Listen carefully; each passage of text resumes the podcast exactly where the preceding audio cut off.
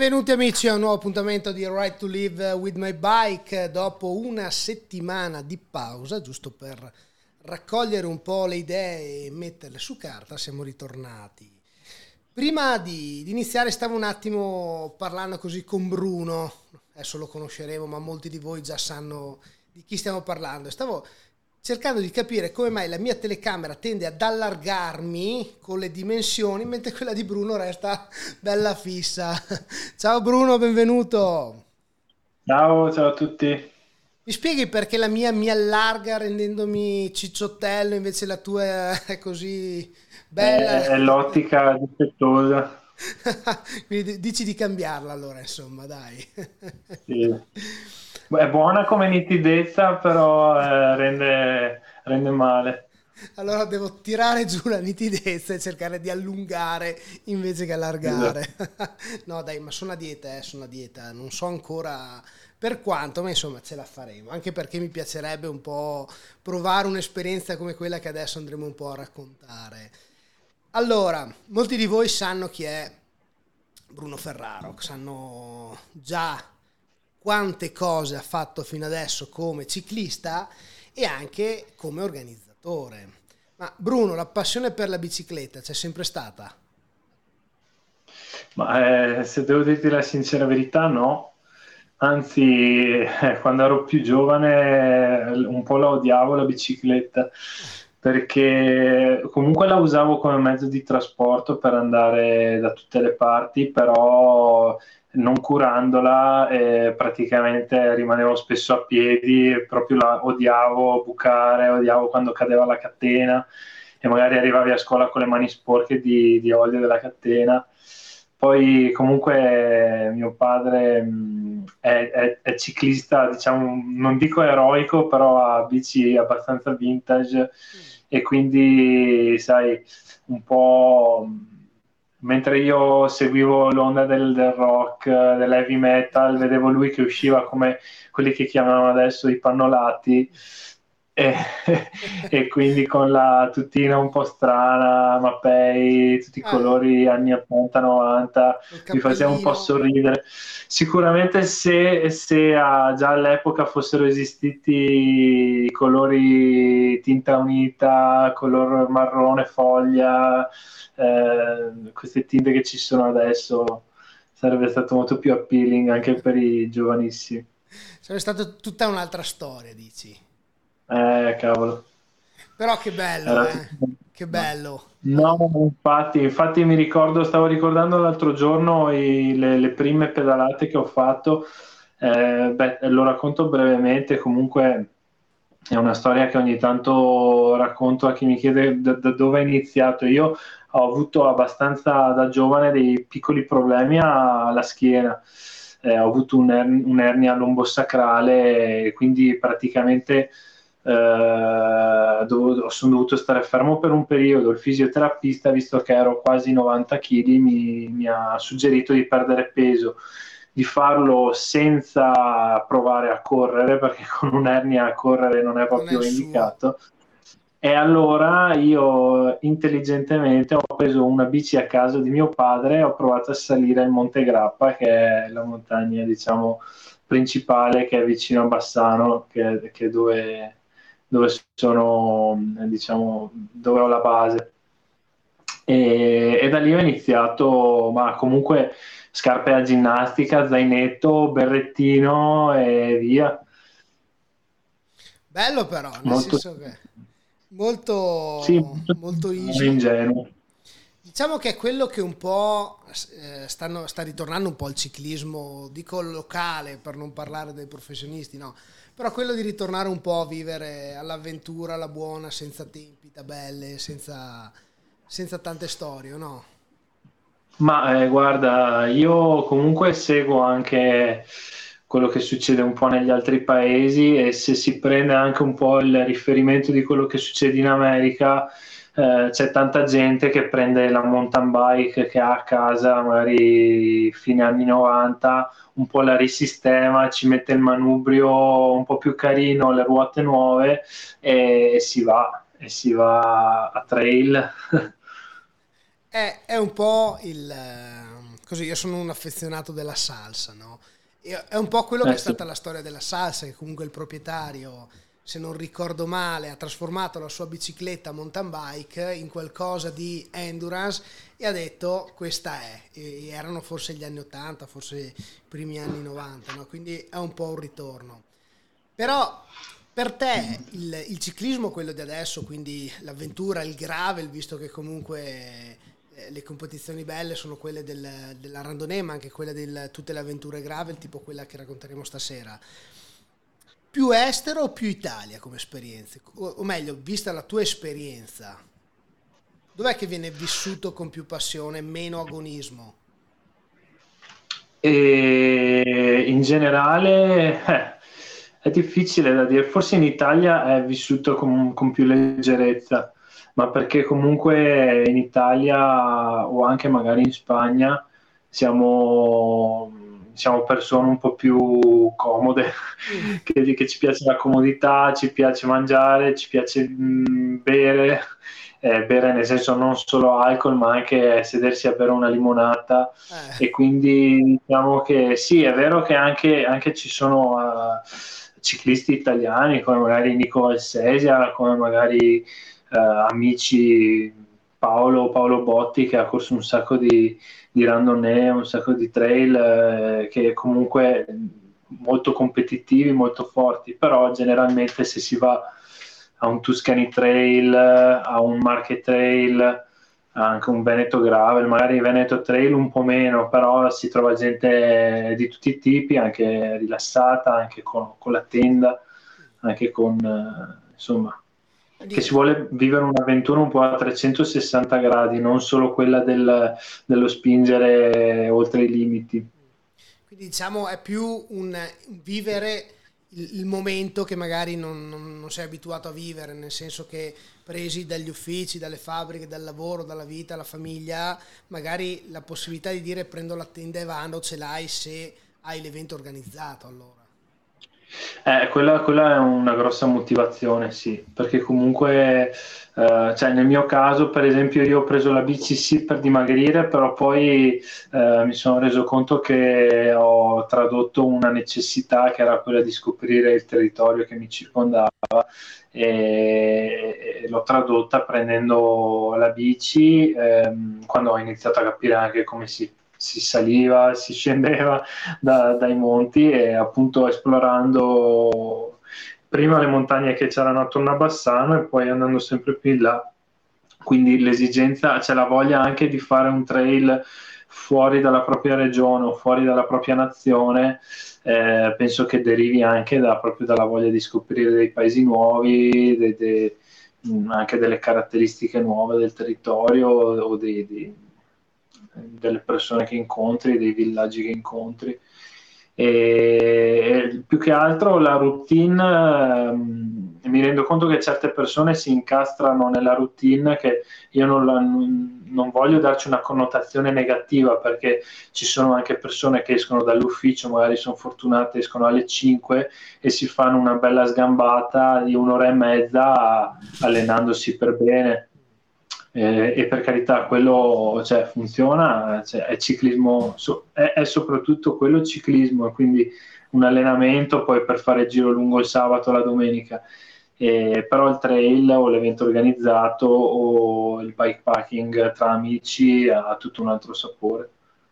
È quello che mi piacerebbe scoprire questo, questo, sapore di cui tu dici. Intanto non capisco perché la bicicletta va bene a tutti per dimagrire, tranne che a me. Però insomma, dai, ci arriveremo. È da anni che, che, pedalo con questo intento, ma insomma, va bene. Questo è un problema che ho probabilmente io. Ma ecco, no, hai detto una cosa molto simpatica, no? E è un'esperienza comunque da vivere. È un'esperienza che se uno dovesse, se dovessi dare un consiglio, com'è che va affrontata la prima volta? Cioè, come consigli di vivere un'esperienza tale? Bisogna, eh, cioè, bisogna sicuramente un po' conoscersi e quindi cercare di, mh, mm, eh, cercare di, di, di superare lo, il piccolo scalino che ti separa da, da, dalla prima volta, dal primo bikepacking, dalla prima avventura vera e propria, perché comunque ho sentito tante persone che magari mi, mi parlano, mi raccontano, mi dicono eh, io ho sempre fatto gran fondo, però mi piacerebbe fare una cosa come quelle che fai te e, e magari c'è la paura appunto de, di dirlo in famiglia, dire guardate vado via tre giorni in bicicletta, magari hai paura di farti ridere dietro e, oppure di, di magari di avere qualche problema tecnico, di dover farsi venire a prendere, di dover prendere un mezzo pubblico. Io penso che la cosa migliore sia non pensare alle problematiche che ci potrebbero essere e semplicemente farlo perché comunque eh, siamo sia fortunati che sfortunati qui in Italia o comunque in Europa eh, risorse si trovano in qualsiasi posto. E se, se, si fa invece un'esperienza in paesi come, che ne so, magari il Marocco per l'Atlas Mountain Race o il Kyrgyzstan per la Silk Road o paesi insomma dove non si trovano dove non si trovano mezzi di trasporto pubblici, dove non si trovano magari negozi o acqua potabile, allora ovviamente è tutto un altro discorso. Però qui in Italia, anche se ti si dovesse rompere la ruota in due con un autostop, con un mezzo pubblico. Sì, sì, no, no, stavo proprio pensando a questo discorso, no? Che effettivamente io parlo per me, no? Nel senso io ho fatto delle randonnée e mi sarebbe piaciuto provare altro, però hai sempre la paura, come, mentre parli proprio mi, mi, riconosco in quella persona che stai evidenziando, hai sempre la paura che se succede qualcosa cosa faccio? Che poi mi verrebbe da dire, è facile parlare magari per te Bruno che hai tanta esperienza, no? però effettivamente hai ragione. Se ti si rompe qualcosa prendi il treno, sicuramente un taxi lo trovi, qualcuno da chiamare, mm. quindi più uno step. Io ho avuto alcune esperienze, sì per esempio il mio primissimo bikepacking è stato, penso ufficialmente, ho fatto da Edimburgo all'isola di Skye e ritorno in Scozia. E praticamente sono andato con una bici a noleggio con delle borse praticamente improvvisate legandole sui, su, sul palo, comunque una borsa della Between, della Decathlon e, un, una borsa dietro e senza luci quindi io sono andato, ho detto, boh, faccio questo, questo e ritorno. E al ritorno non avevo considerato la distanza o il vento e praticamente mi sono trovato che stava facendo buio e mi mancavano ancora 70 km e ho fatto l'autostop praticamente. E, oltretutto, almeno 10 macchine hanno pensato che li stessi salutando, che stessi facendo yeah, e sono andati avanti, ma macchine nel senso furgoni con le bici caricate, camper, quindi benissimo persone che potevano darmi un passaggio. E alla fine mi ha caricato un signore con una station wagon che fortunatamente tornava a Edimburgo, quindi eh, non solo i 70 km che mi separavano dalla stazione dei treni, ma anche proprio per arrivare fino in città. E, e, niente, il giorno dopo lui era anche un musicista. Il giorno dopo sono andato a sentirlo suonare in un pub eh, che suonava folk. Bello, però, anche queste situazioni che, che si creano, no? Bello. Ma è da lì si trovano i, le storie migliori in realtà. Intanto abbiamo i saluti da parte di Roberto De Osti che ci, ci, ci scrive Dai, ciao ragazzi, ciao Roberto, ben connesso, grazie a te.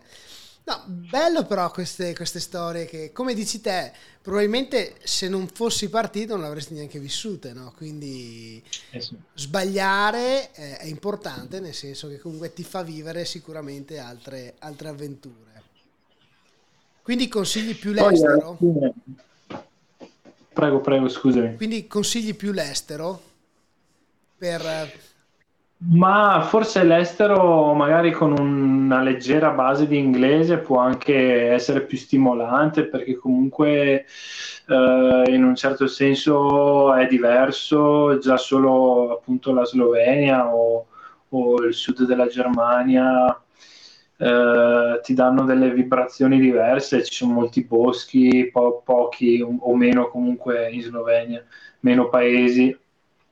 E, mm, comunque qui in Italia sì, ci sono, cioè, eh, comunque io, io penso che l'Italia sia uno dei paesi più belli del mondo, anche da pedalare, però ehm, c'è sempre l'interazione, quella che va oltre, tipo, eh, ma non è che mi consigli dove andare a mangiare, che non è che hai il cugino che, che ha il bed and breakfast, poi se vai in Sud Italia praticamente ti succede solo quello, che parli con una persona, ti, ti consiglia il cugino dell'amico, del fratello.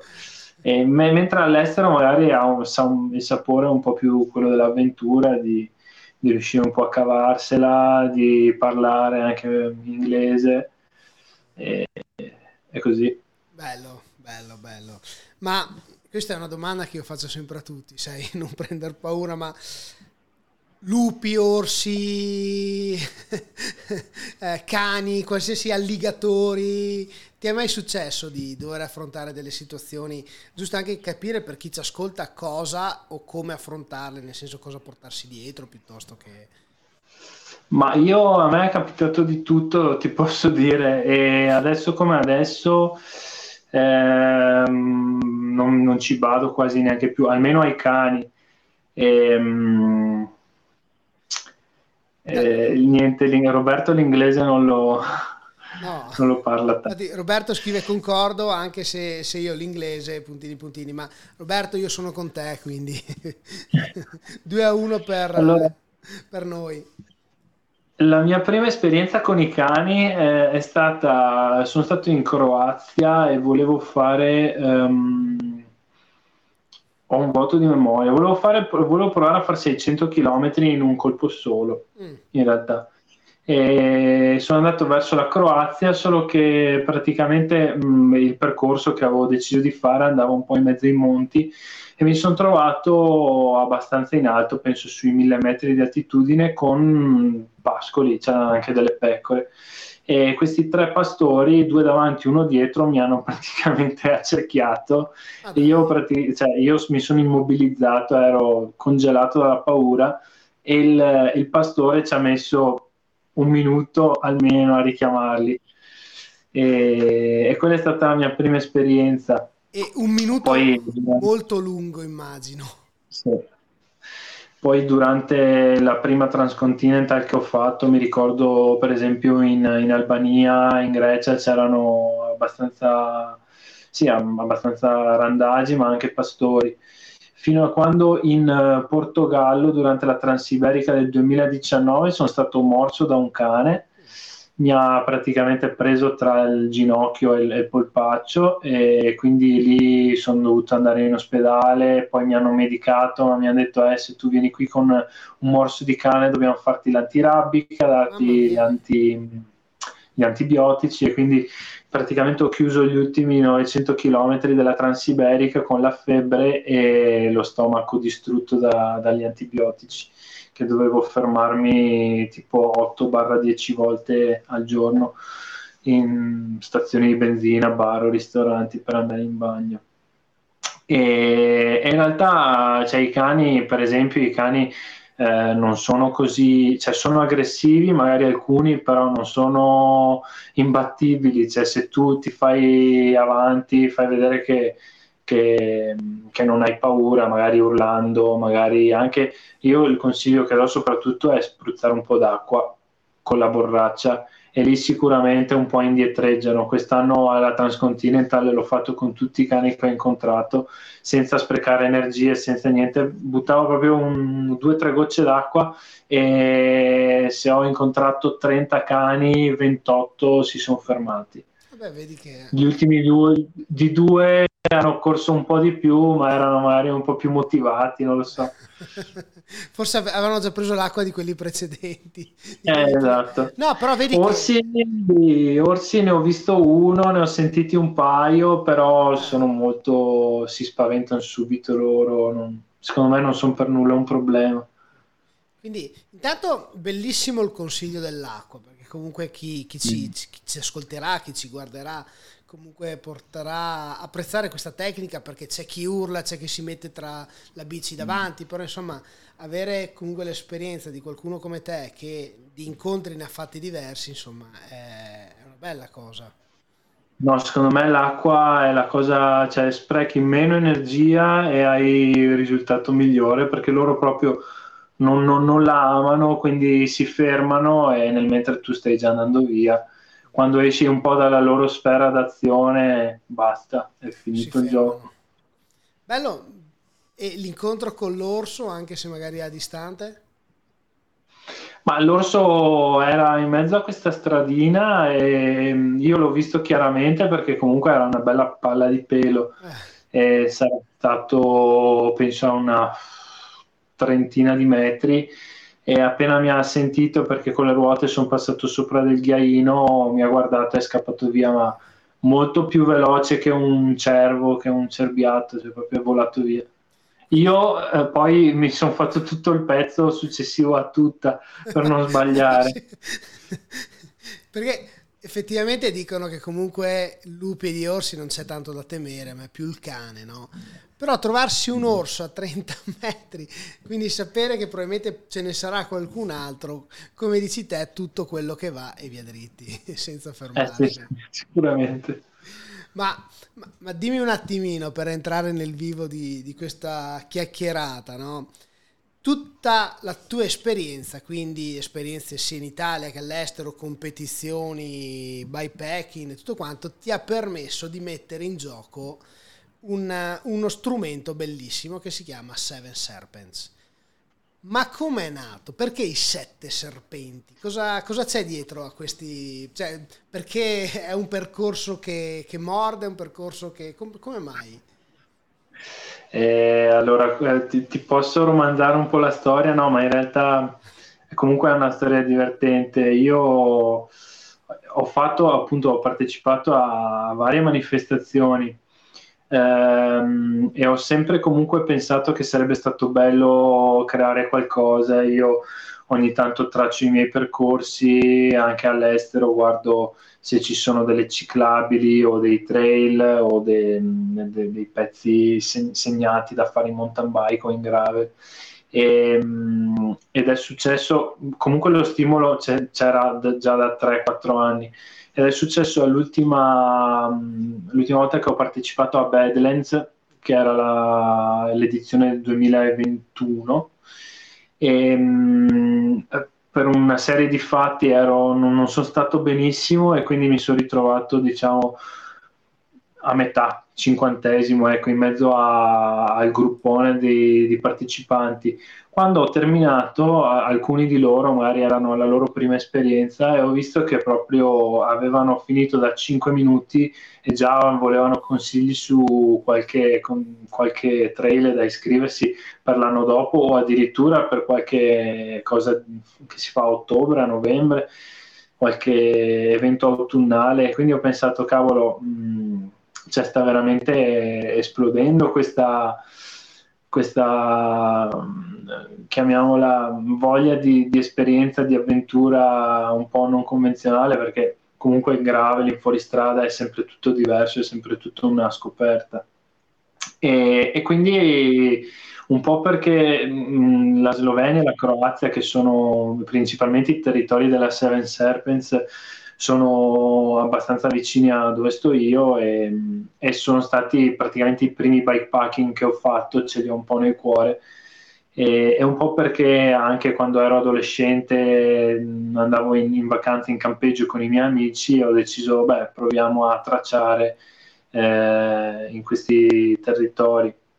La, il nome Seven Serpents deriva un po' da, da questo scherzo che un nostro amico eh, che era sempre Bastian contrario quando prendevamo le decisioni per, su dove andare in vacanza. Eh, abbiamo proposto l'isola di Kirk quell'anno e lui proprio in dialetto fa ma cosa vuoi andare all'isola di Kirk che se sono sassi e serpenti e, ehm, perché è molto rocciosa e comunque qualche serpente ogni tanto si vede e, e, quindi mi è rimasta sempre questa frase, questa battuta. Volevo dar, darci un nome inglese, renderlo un po' internazionale. Ho voluto ottenere l'assonanza di S di Serpents e quindi gli ho dato il 7 che poi ho tradotto anche con eh, i, dei, dei, sette punti principali sulla mappa e gli ho dato un po' una logica, anche se anche solo la, la, la, il percorso, il disegno del percorso sulla mappa è molto zigzagato perché ci sono colline, ci sono montagne, quindi sembra un serpentello. Quindi hai, hai giocato un po' con il filo logico del, dei serpenti, ma ci sono veramente tanti serpenti?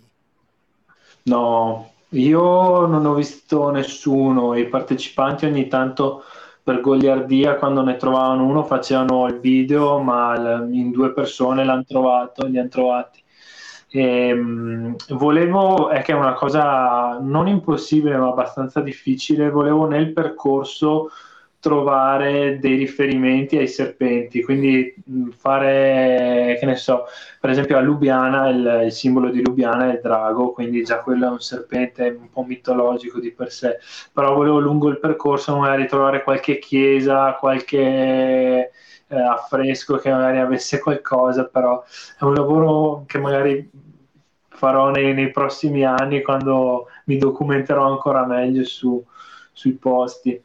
Sarebbe bello all'interno di una, di una gravel race comunque avere anche un po' di geocaching, quindi cercare i serpenti nei punti in esatto. cui tu li vai a indicare. È simpatica questa cosa. Ma esatto. dimmi un attimo, perché non ho esperienza nel campo, no? quindi il fatto di tracciare una competizione così quindi 800 km, 16.000, prossimo anno saranno addirittura 850 km, giusto, con 16.000 metri di slivello. Cosa vuol dire? Cioè, perché se uno deve tracciare un percorso, immagino che va su Commute, tac, se deve farlo lui, eh, si fa una traccia, lo ingrandisce, lo zoom per vedere un po', ma, ma una race, una, una race, una manifestazione, una competizione come la tua, quindi con persone di cui, tra virgolette, ne rispondi, quindi devi essere certo no, di dove, tra virgolette, dove passano. Com'è che, com'è che è? Com'è fattibile? Come si parte? Com'è che l'hai impostata? Ma eh, io ehm, beh, per prima cosa, appunto, ho, avendo partecipato a, ad altri trail con eh, tracciato fisso, tipo Badlands, tipo Veneto Gravel, ehm, Italy Divide, eh, ho potuto, diciamo, eh, trovare gli elementi che mi piacevano di più nel, nella costruzione dei percorsi degli altri organizzatori e gli elementi che mi piacevano di meno. E quindi ho cercato appunto di, di fare, mh, di giocare su questa cosa, sul mio percorso, quindi per esempio le cose che mi piacciono di più sono ehm, non avere mai delle curve troppo secche, degli, degli, incroci e dover fare una curva a 90 gradi. Mi piace eh, soprattutto che, ok, ci siano le salite, ci siano le discese rocambolesche, rocciose, eh, con la, la ghiaia che sprofondi, però che la navigazione sia fluida quasi che tu non, non ti serve neanche guardare bene il, il, navigatore che dici sì, ok, sicuramente devo andare di là e vai di là. Poi magari qualcuno che mi sta ascoltando, magari qualcuno che mi ascolterà che ha partecipato di, di, potrebbe dire non è vero, però cioè, è anche vero che in 850-800 km non è facile che tutte le curve siano dritte, eh, passami il termine. E, ehm, però sì, diciamo che mh, per esempio eh, partecipando all'eroica eh, io ho notato cavolo che l'eroica la puoi fare senza navigatore e tutto sommato non ci sono così tante frecce che ti indicano dove andare. A meno che eh, magari quando passi i paesi sì devi fare destra e sinistra perché eh, oltrepassi gli svincoli de- de- dei paesi, però quando sei in gravel eh, è molto liscia la traccia eh. e-, e, questa è una cosa che mi piace molto perché ti puoi concentrare sulla pedalata eh, più che sulla navigazione. E il percorso sicuramente la, la partenza e l'arrivo devono avere sia delle, dei punti di riferimento per chi arriva, per chi arriva o in auto o in bus o in treno con l'aereo, e, e anche comunque de, dei punti strategici dove dormire, dove mangiare. Quindi al momento io mh, continuerò ad usare Lubiana e Trieste come partenza e fine perché comunque come logistica ci, ci si trova bene. e, e per unirle comunque Komoot per esempio io, io uso Komoot eh, sinceramente altre applicazioni le ho provate però sai non è che si può imparare a usarle tutte quindi mi sono concentrato soprattutto su Komoot. Se tu guardi con la mappa mountain bike o con la mappa cicloturismo eh, hai magari qualche suggerimento su delle vie già, già ufficiali segnate dal o dal da qualcuno di, de, del turismo, dell'ente turistico sloveno, croato o comunque eh, delle cose private, però sono, sono già, c'è già una base. Poi unirle magari non è stato semplicissimo a volte, oltretutto contando che io ho voluto inserire degli elementi anche magari geografici, tipo montagne, de, delle montagne in particolare, o degli elementi culturali come castelli, centri città. Eh, però tutto sommato penso che il percorso sia vario e sia molto stimolante. Infatti penso che mh, dei 62 partecipa- partecipanti che ci sono stati quest'anno, in pochissimi si siano ritirati perché comunque eh, il percorso della Seven Serpents continua a trainarti da punto a punto, da zona a zona, quindi anche se magari eh, una parte molto difficile, molto dura, dopo sei invogliato a continuare perché hai il, il paesino, perché hai il lungomare, ti puoi fermare, hai il ristoro e poi riparti. Allora, mi, mi scuseranno i, frequentatori di questo podcast perché comunque adesso, mentre comunque continuiamo la chiacchierata con Bruno, manderò in uh, video della Seven, Ser- della Seven Serpents, quello ufficiale, dove si vede un po' quello che è stata l'edizione scorsa, no? E adesso gli do lo start, quindi io e Bruno diventiamo piccoli piccoli, ma vedrete che delle immagini bellissime, quindi per chi ci ascolterà consiglio vivamente di andare a vedere sul canale, sul nostro canale YouTube, Luca, su youtube.lucamares.it.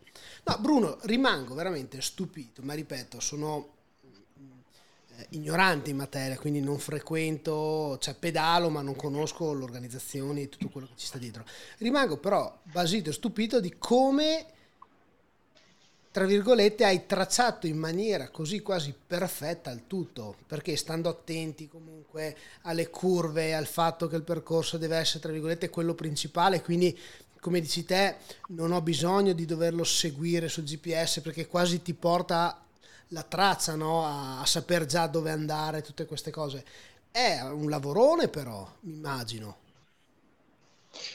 Ma eh, nel caso della Seven Serpents eh, è un bel lavoro, oltretutto io mm, quando ho fatto la prova del percorso ho trovato neve, parecchia neve in montagna, quindi sono stato lì a camminare per tre ore per eh, scollinare dal, dalla Slovenia alla Croazia perché il confine è praticamente in montagna sul percorso e, mm, e poi ci sono andato in varie ripetizioni eh, quindi ho provato, riprovato, eh, mi sono preso i miei appunti su cosa preferivo, cosa avrei tolto.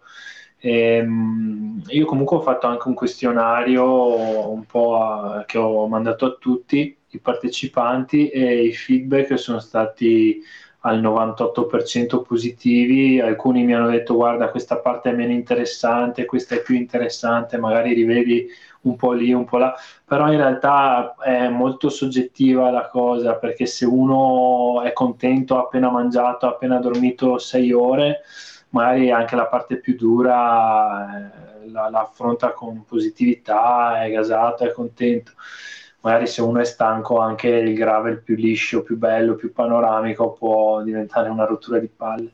Quindi mm, sì, ho avuto soprattutto pareri positivi. E, mm, per quanto riguarda sempre il percorso, diciamo che mm, in Slovenia, soprattutto in Slovenia, si può andare abbastanza sul sicuro perché le strade sono tenute come queste qui che vediamo nel video, sono tenute molto bene penso che la maggior parte siano anche un po' turistiche, quindi siano mantenute ogni anno, ogni stagione. In Croazia sono tante strade che ho utilizzato, tanti trail che ho utilizzato sono comunque segnati, ma magari il territorio stesso è un po' più roccioso, quindi anche un po' più difficile da, da percorrere. E, sì, mh, magari per esempio da questo video non si, possono, non si riescono a vedere le parti quelle più, più rocciose, più, più, impegnative, più tecniche, perché comunque con la macchina ho preferito non andare, non andare a filmare. E, e per quanto 800-850 km siano tanti, comunque le, i, i i partecipanti, quelli che sono andati veloce, ci hanno messo pochissimo, ci hanno messo meno di 60 ore. Quindi ho fatto a tempo proprio a partire con la macchina, a filmare un po' e già ho visto che questi stavano per arrivare a Trieste. E, infatti è un piccolo aneddoto divertente. Io stavo messaggiando a Nis, che fra un po' vediamo, il ragazzo con la bici gialla, che è arrivato in 59 ore e questo ragazzo qui ho, l'ho messaggiato e gli ho detto guarda dacci mezz'oretta che così arriviamo un po' tranquilli che magari pranziamo e dopo arriviamo a Trieste. E lui ha detto sì sì ma tranquillo ho le mani distrutte sono, sono distrutto e gli ho detto eh perché non hai i guanti visto che Puzzle era nostro partner. Sì. gli ho detto eh, perché non hai i guanti Puzzle magari visto che arrivi prima di tutti puoi chiedere lo sconto. E se mandi l'email ma... Eh, ecco, hai, hai, ci hai raccontato un attimino no, del... Adesso qua vediamo anche Giuseppe. E, ma mentre guardo il video, allora intanto c'è un'attenzione eh, bellissima verso chi ha partecipato al tuo evento, no? E lo si vede dalle, dal video, ovviamente, che stiamo vedendo. Per chi poi ci ascolterà, consiglio di trovarlo, di cercarlo in uh, YouTube, Seven Serpents Official, e quindi trovate. E anche comunque dalle fotografie che vedevo mentre venivano pubblicate sui vari canali, soprattutto in quello Instagram. Questa attenzione, quindi un numero comunque non grande, nel senso magari un po' limitata eh, a livello di iscrizione e questa attenzione particolare per i partecipanti. Cos'è che hai in mente? Ma ehm, io comunque penso che sia bello, cioè, sia come organizzatore avere un'interazione con i partecipanti. Ehm, perché comunque io mi diverto, vedo le varie personalità, dopo averne corse tante mi diverto a vedere co- cosa combinano loro, mi affeziono anche un po' ai numeri là sul cappellino e poi appunto avendo il gruppo Whatsapp riesco, a, avere dei, cioè, riesco a, leggere i messaggi di chi è incazzato e allora penso a ah, questo qui adesso magari ha una fame boia, allora è incazzato, allora mi, mi sta odiando eh. e magari altri invece sono super gasati perché magari sono in due o tre se la stanno godendo. E, ehm, e quindi penso che sia un rapporto, ognuno, ognuno la, anche gli organizzatori, ognuno la vive a modo suo, nel senso a me piace, tipo a me piaceva la sera sul gruppo WhatsApp mandare un messaggio po- positivo ai partecipanti, poi alla sera si intende che era l'uno o le due di notte che io ero ancora sveglio e scrivevo, beh dai ragazzi anche oggi è andata, eh, alcuni stanno andando fortissimo, altri se la stanno prendendo magari più comoda, però ben fatto, se ve, la state godendo, sono molto soddisfatto. Insomma, gli, gli mandavo dei messaggi motivazionali anche un po' per, per stimolarli, se ah. poteva essere utile.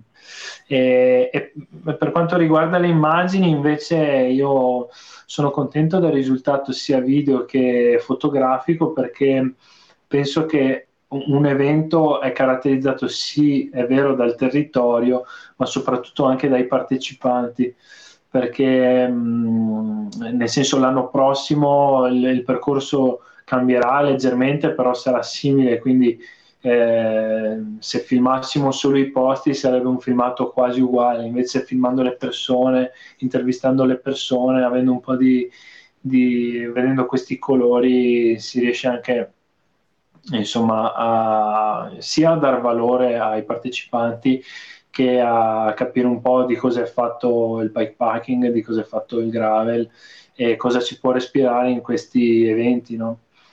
I ragazzi che l'hanno filmato, eh, Enrico e, e Marco, eh, hanno fatto veramente un bel lavoro. Invece sempre Marco ha fatto le fotografie e, e Nicola, un altro ragazzo che lui viaggiava da solo, che ha praticamente da casa è partito, è andato direttamente a seguire i primi e hanno fatto anche loro un un lavoro molto, molto interessante perché comunque Marco, eh, venendo da, da, da, fotografie, da video di matrimoni, è molto abituato a ritrarre, a fare primi piani, a ritrarre i dettagli un po' delle persone. Invece Nicola, che mh, mm, ha una vena un po' più di reportage, un po' più artistica, ha fatto eh, delle foto un po' più, diciamo, da, da rivista, come dire, da eh, al vento, passami il termine. Sì, no, ma veramente c'è, più... c'è, una cura, una qualità a livello molto elevato, no? E questo, ripeto, è bello anche perché porti l'attenzione sulle persone, quindi eh, cioè, sembra più una, un video non di una gara, ma delle proprie vacanze, qualcosa che uno poi mm-hmm. guarda e riguarda, perché poi eh, tutti questi sguardi, questi sorrisi, queste fatiche, questi momenti in cui eh, c'è da fermarsi per mangiare perché comunque è lunga, perché è difficile, queste salite a spingere la bicicletta in mezzo alle rocce, insomma, ecco, cioè io che lo guardo per la prima volta mi dà l'idea di quanto deve essere comunque impegnativo il tracciato, ma allo stesso tempo vorrei viverlo perché veramente penso che si creano anche delle situazioni, come hai detto te quando eri all'estero, delle situazioni comunque tra, eh, tra, tra io li chiamo corridori, ma si, diciamo che tra, tra i ciclisti o no? Beh, guarda, eh, allora partendo dal presupposto che comunque questo filone di eventi ehm, fa parte dell'unsupported, del, de, degli eventi senza supporto e quindi magari i primi 10, i primi 15 la corrono in solitaria, in, cioè soprattutto in solitaria. E, ehm, invece io ho notato che comunque magari a metà o dietro se la godevano anche a condividere eh, parti di, di, percorso assieme e, e, questo un po' diciamo sono modi diversi di vivere l'esperienza, di vivere l'avventura. Io penso che tutti e due i modi siano giusti, dipende un po' da, da quel, dagli obiettivi, dipende un po' da, dalla personalità del partecipante stesso. e, ehm, e penso che mh, mm, ritrarre comunque un, uh, un, evento in questa maniera ti dà proprio la, la, sensazione di quello che i partecipanti hanno vissuto e quindi eh, penso che gli spettatori o chi magari aveva voglia di iscriversi per l'anno prossimo riesce a capire un po' di cosa si tratta da questo soprattutto cioè eh, immedesimandosi un po' nei protagonisti di, di questo video o delle foto. Ehm, sì, Penso, no, sono, sono, rimasto molto contento da, da, alcuni feedback perché comunque ho avuto tanti partecipanti alla loro prima esperienza e mi sono rimasti impressi, beh questo ragazzo lui è fortissimo, ehm, è arrivato, è il secondo finisher e quando mi ha abbracciato cioè, mi è venuto un brivido sulla schiena perché praticamente mi ha stretto fortissimo, era contentissimo della, del percorso, dell'esperienza, era veramente emozionato anche perché comunque si è fatto la discesa a, verso Trieste con il tramonto praticamente, quindi era una bella situazione.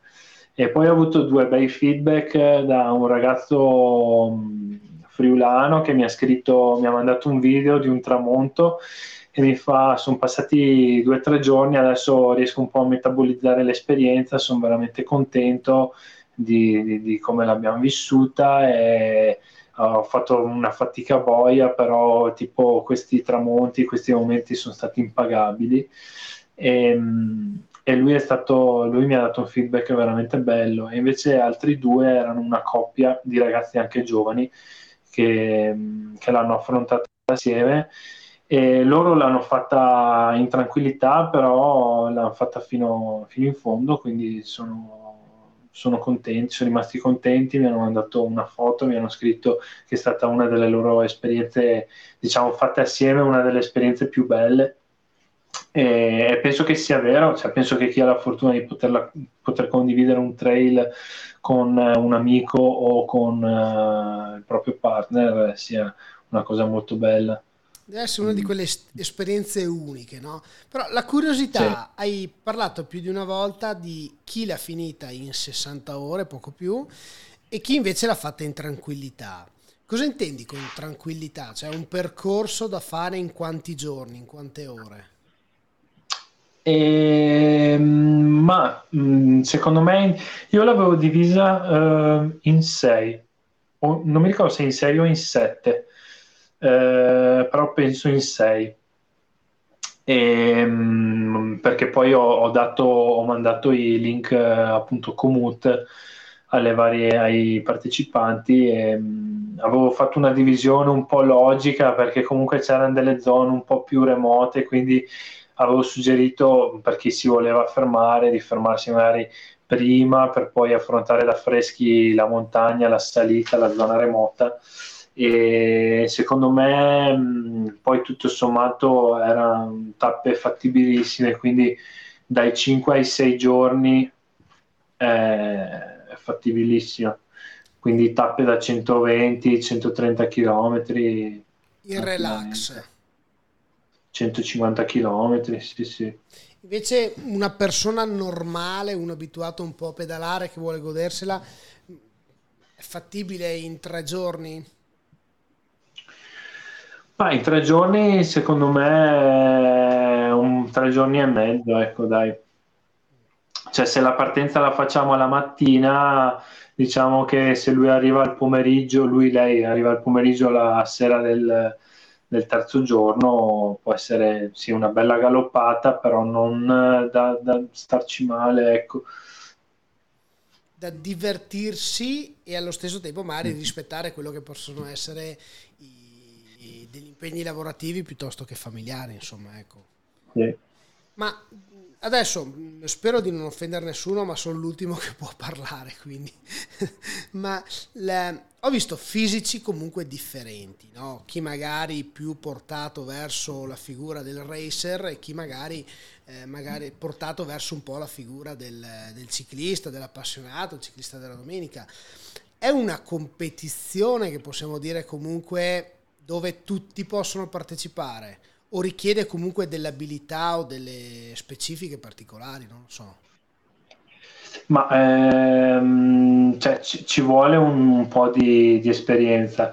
Io quando parlavo appunto di, di, di, questi partecipanti alla loro prima esperienza si intende eh, prima esperienza di evento organizzato, però comunque per esempio questa coppia di ragazzi che avevo menzionato che comunque sono arrivati tra gli ultimi eh, sono tutti e due dei trail runner, eh, di, di, non dico di prima categoria, però gente che fa 42 km in montagna, 60 km in montagna correndo, quindi se arrivi dal trail running, eh, un bikepacking, magari se ti si buca la ruota fai fatica a cambiarla perché non sei abituato, però comunque sai cosa vuol dire la sofferenza, sai cosa vuol dire gestire la fame, gestire magari no, il sonno, magari no, perché se te la prendi con comoda trovi dei bellissimi hotel o bed and breakfast in Croazia e in Slovenia. Però mh, diciamo ecco sì, eh, saper gestire il, il cibo, l'acqua e, mh, e, la fatica, quello sicuramente. Mm. Quindi ci vuole o mh, diciamo un buon livello di fitness che ti dà la possibilità di, di, di non avere troppa sì, di, di, non, di, non, essere, di non, non, soccombere troppo alle salite, alle asperità, certo. oppure una buona dose di forza mentale per dire ok, è, è così, adesso devo fare 5, 6, 8, 10 km di salita e me la prendo comoda e la faccio. Dipende un po' insomma da come in tutte le cose, da come ti poni. Eh sì. Ma hai, hai anche parlato giustamente del, del fatto degli hotel, del, del B&B, no? Io durante la manifestazione ho seguito degli, dei rider italiani in cui vedevo che comunque si fermavano a dormire dove capitava, quindi eh, c'era la cabina del, della fermata dell'autobus piuttosto che qualcos'altro, no? Sono competizioni dove bisogna riposarsi o comunque c'è anche chi testa bassa e via dritti? Ma ehm, bisogna sicuramente riposarsi per eh, soprattutto due motivi. Il primo è quello di, di non rischiare, perché oltre, vabbè, oltre a rischiare di, di, farsi male, secondo me il rischio è anche magari quello di non chiudere l'esperienza, il percorso. Secondo me è molto importante riuscire a completare l'esperienza per non avere rimorso, il rimorso di dire cavolo, magari sono andato fortissimo i primi 500 km, però dopo ho fatto la cavolata, ero disattento, ho preso il sasso male, ho rotto il cerchione, eh, quelle cose lì. E, e, poi comunque diciamo con un minimo di riposo ci si gode meglio anche i momenti de, di, di pedalata. E, ehm, poi c'è da dire che se uno è veramente veloce, tipo il ragazzo che ci ha messo 59 ore, alla fine si parla di due notti. Quindi due notti dove la prima probabilmente ha solo pedalato e la seconda mi pare abbia fatto una sosta di tre orette perché c'era della pioggia, c'era un temporale in montagna, quindi si è fermato.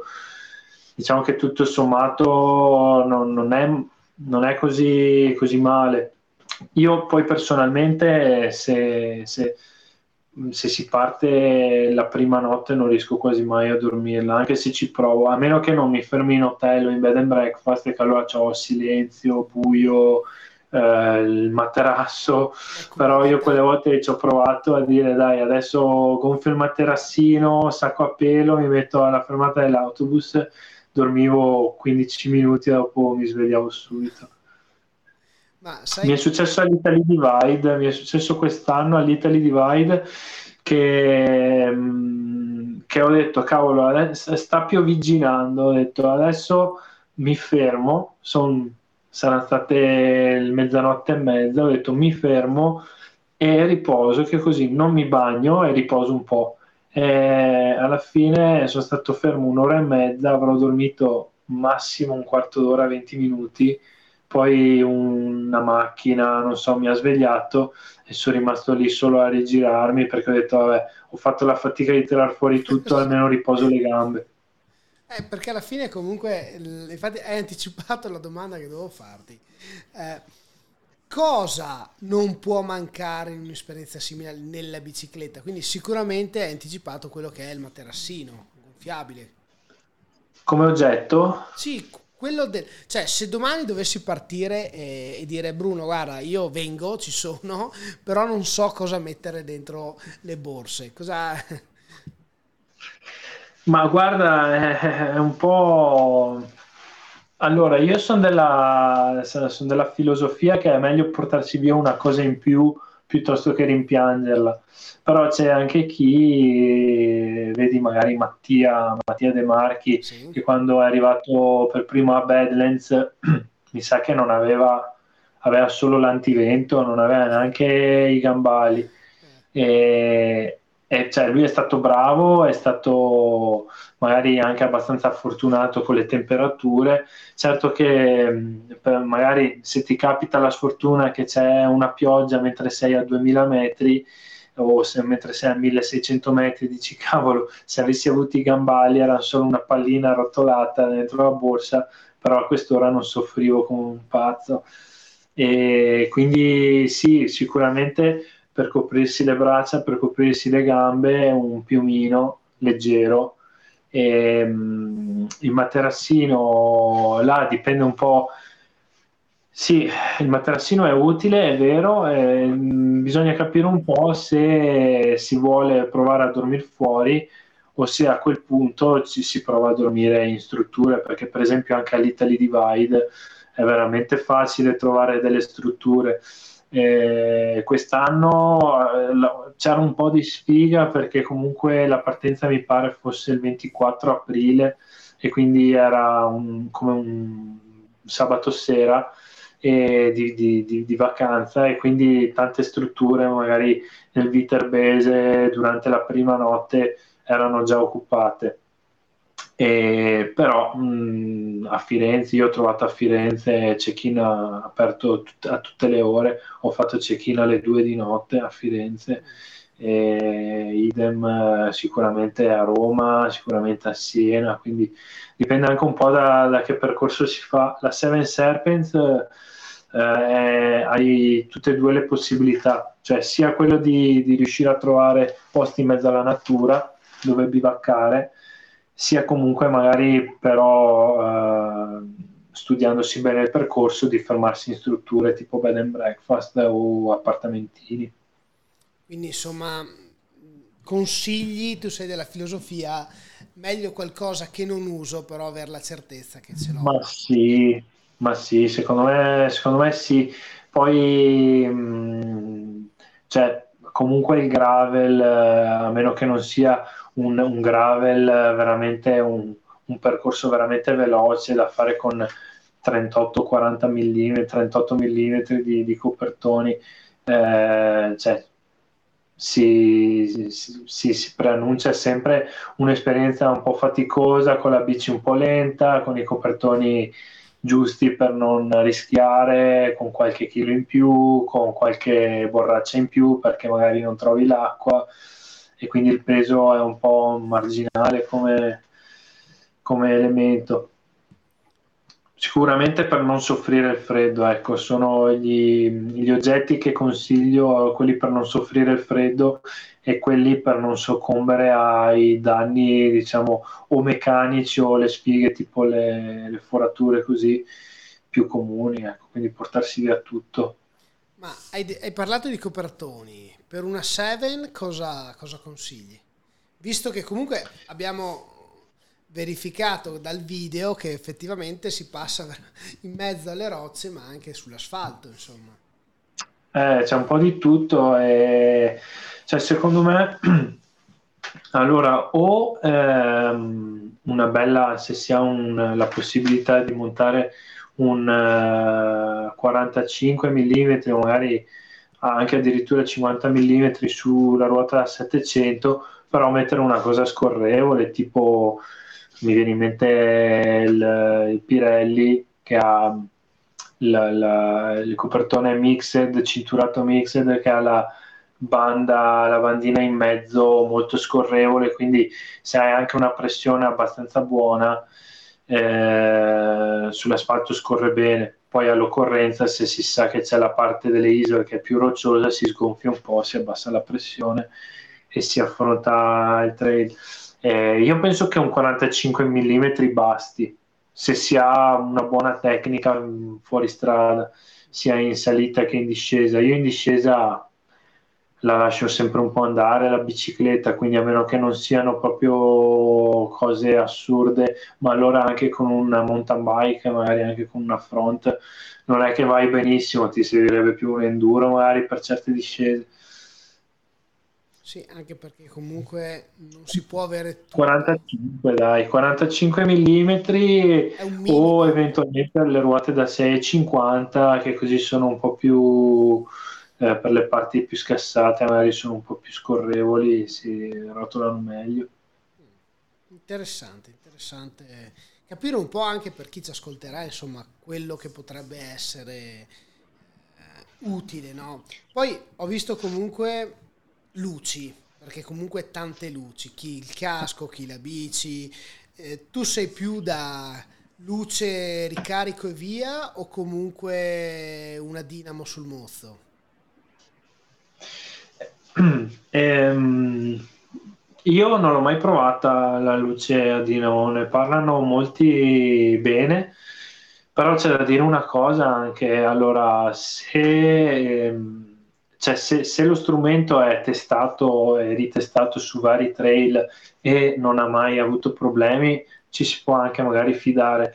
Però quando arrivi al punto da dire sì, io metto la dinamo a mozzo, però se magari va male qualcosa rimango senza luce, quindi mi porto dietro anche una luce elettrica di backup, allora un po' diventa un, sì, una seccatura. Ecco. Se invece uno dice sì, faccio una Transcontinental che sono 4000 km e la dinamo non è solo luce ma è anche USB, ricarica e tutto, allora eh, ci sta.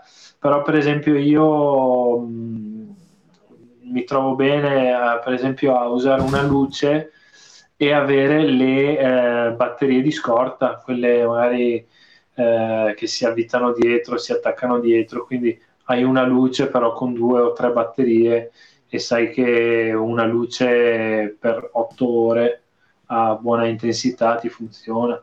Quindi riesci a gestire insomma senza problemi, poi comunque con una spina USB e un adattatore sicuramente nel fermarsi a mangiare un panino piuttosto che qualcosa ti dice hai sempre la possibilità di caricare un po' tutto. Ma guarda, c'è anche questo, cioè io uso questo piccolo trucchetto che però in realtà è solo una strategia che mm, se qualcosa mi si scarica io inizio già a ricaricarla con il power bank sì. mentre vado e, e, quando mi fermo carico il power bank perché comunque un power bank voglio dire anche se sei nel peggior bar di Caracas lo lasci anche in bagno e se te lo fregano ti hanno fregato un power bank da 15 euro.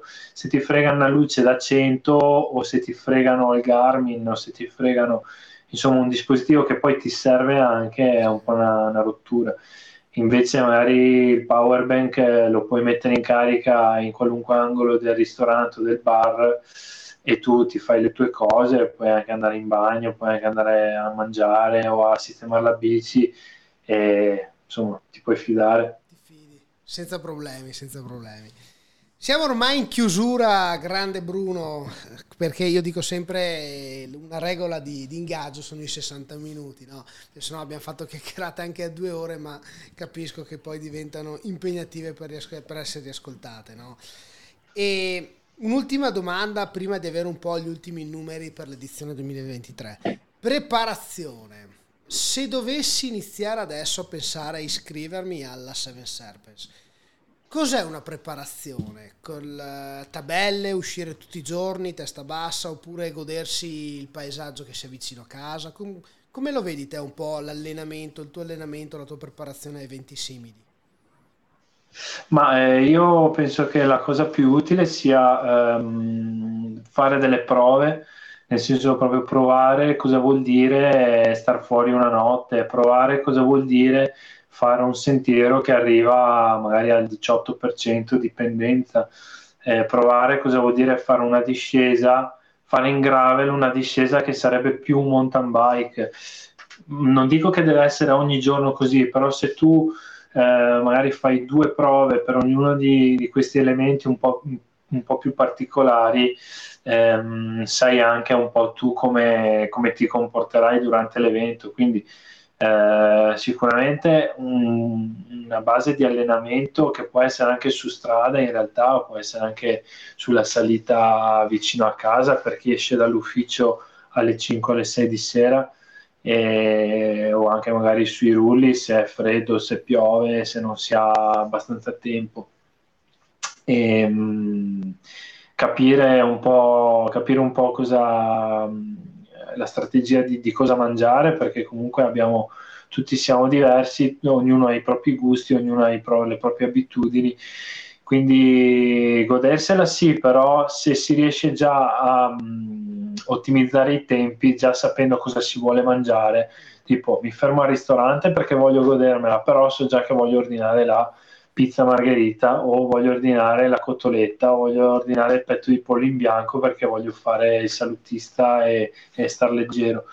E, ehm, tutti, tu, tutti, gli elementi che possono essere ottimizzare il tempo sono molto importanti e tutti, tutte le cose un po' più particolari, quindi appunto star fuori una notte, provare magari a bivaccare, non dico tutta una notte, ma mezz'ora a tirar fuori il sacco a pelo, a tirar fuori il materassino, capire cosa vuol dire farlo col buio, farlo magari sulle foglie o sulla pensilina dell'autobus.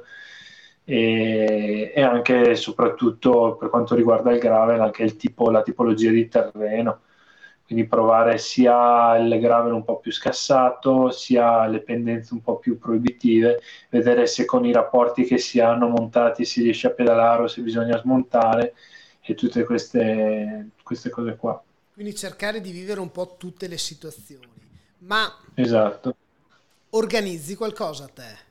Nel senso, se, se, uno volesse provare, immagino che sia anche il fatto di uscire dalla propria zona di comfort, no? immagino che sia anche difficile però dire domani parto e mi faccio una bivaccata. No? Eh, oppure cerco di la situazione X perché come, dici, come si diceva prima ci sono tante paure che possono eh, innescarsi dentro di noi. No? Organizzi qualcosa in previsione della Serpens? Organizzi un weekend piuttosto che altro? L'hai, hai già in mente? L'hai mai fatto? Ma eh, di organizzato non l'ho mai fatto in realtà. Eh, sono stato con degli amici, eh, comunque degli amici con cui non avevo mai pedalato o comunque dormito assieme in bed and breakfast o bivaccato, quindi era la prima esperienza magari per loro e la prima esperienza assieme abbiamo fatto sì delle, delle cose tra di noi. E, ehm, sarebbe una cosa interessante sì da, da proporre. E, appunto magari l'esperienza del, della serata fuori o anche solo di pedalare uh, fino alle 11 di sera, mezzanotte per poi trovare il bar dove farsi il toast e tornare a casa o tornare alla macchina. E, ehm, Io mi segno già, sì. eh. Fammi sapere. Sono il primo iscritto ufficiale a questo test per provare una nuova esperienza, quindi benvenga. Comunque è difficile anche per me dire, cioè io non l'ho mai fatto, paradossalmente ho fatto solo una volta in Montegrappa di notte eh. con degli amici, avevano detto dai andiamo su di sera e siamo saliti, però paradossalmente quando si parla del circondario qui a casa non ho mai fatto le, le pazzie, ecco.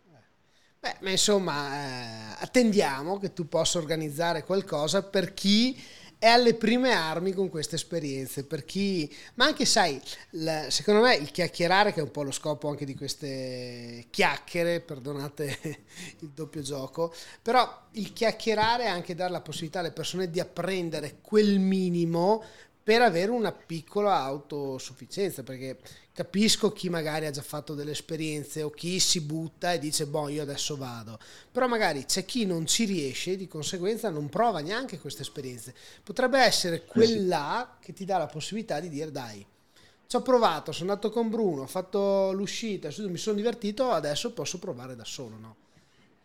Ma comunque io straconsiglio anche alle persone, per esempio per quanto riguarda il Veneto, il Veneto Gravel o per quanto riguarda magari la Toscana, il Tuscany Trail, che sono esperienze diciamo eh, non dico più semplici perché in realtà io per esempio il Veneto Gravel non l'ho completato quando l'ho fatto perché volevo farlo senza dormire, era la prima volta che volevo provare 750 km senza dormire e quando sono arrivato a meno 100 ero proprio neanche stanco, proprio non avevo più voglia di andare avanti e, e sono tornato a casa. E, ma magari, è perché in realtà ero vicino a casa. E magari ne hai fatti Però, 100 per andare a casa. No, eh, però comunque eh, consiglio per esempio queste manifestazioni perché c'è magari un buon numero di partecipanti, quindi oltre le 100-200 persone, si possono creare dei gruppi, non c'è la competizione, non c'è... Comunque penso che il 90% dei partecipanti non abbiano intenzione di fare il tempo migliore. E, ehm, e quindi c'è la possibilità sia di creare dei gruppi che eh, di, di, di, provare le varie tipologie, quindi dormire fuori, dormire in struttura, trovare una struttura all'ultimo minuto, eh, queste cose che servono per imparare. Bene, quindi dici siano delle buone scuole guida per, per queste esperienze. Sì. Secondo me Veneto Brave e le Tuscany Trail sicuramente sono i primi due eventi da provare. Bene, quindi può essere un buon inizio per, per chi ci ascolta e magari anche per me, quindi benvenga. Bruno, siamo, siamo in chiusura, allora eh, ricordiamo comunque che Bruno lo si può trovare in Comut, si cerca Bruno Ferraro e subito appare tutto, tutto quello che fa, il, i mille percorsi molto belli, veramente molto molto interessante. E, o anche in instagram.com slash bruno.gpx. Per chi ha qualche domanda può contattarti direttamente su questi canali? Uh, mi può contattare su Instagram, io su Instagram sono molto attivo, lo uso con, con la messaggistica, come se fosse la messaggistica del telefono. Su Commute magari sì, lo uso più anche per la creazione dei percorsi, quindi volentieri se, se vogliono provare uno dei percorsi che ho caricato, però messaggistica diretta o commenti magari li vedo dopo qualche giorno su Instagram è molto immediata. Immediato, bene, perché sai, nel, capita che il, chi riascolta il podcast o via dicendo, guarda il video, insomma, poi eh, ha, ha, voglia di fare delle domande, quindi ha voglia di delle curiosità o anche avere dei piccoli consigli per, per partire o anche inerente a tutto quello che è la, la Seven Serpents 2023. In chiusura, qualche numero per il 2023 inerente alla, alla tua creatura, la Seven Serpents Gravel?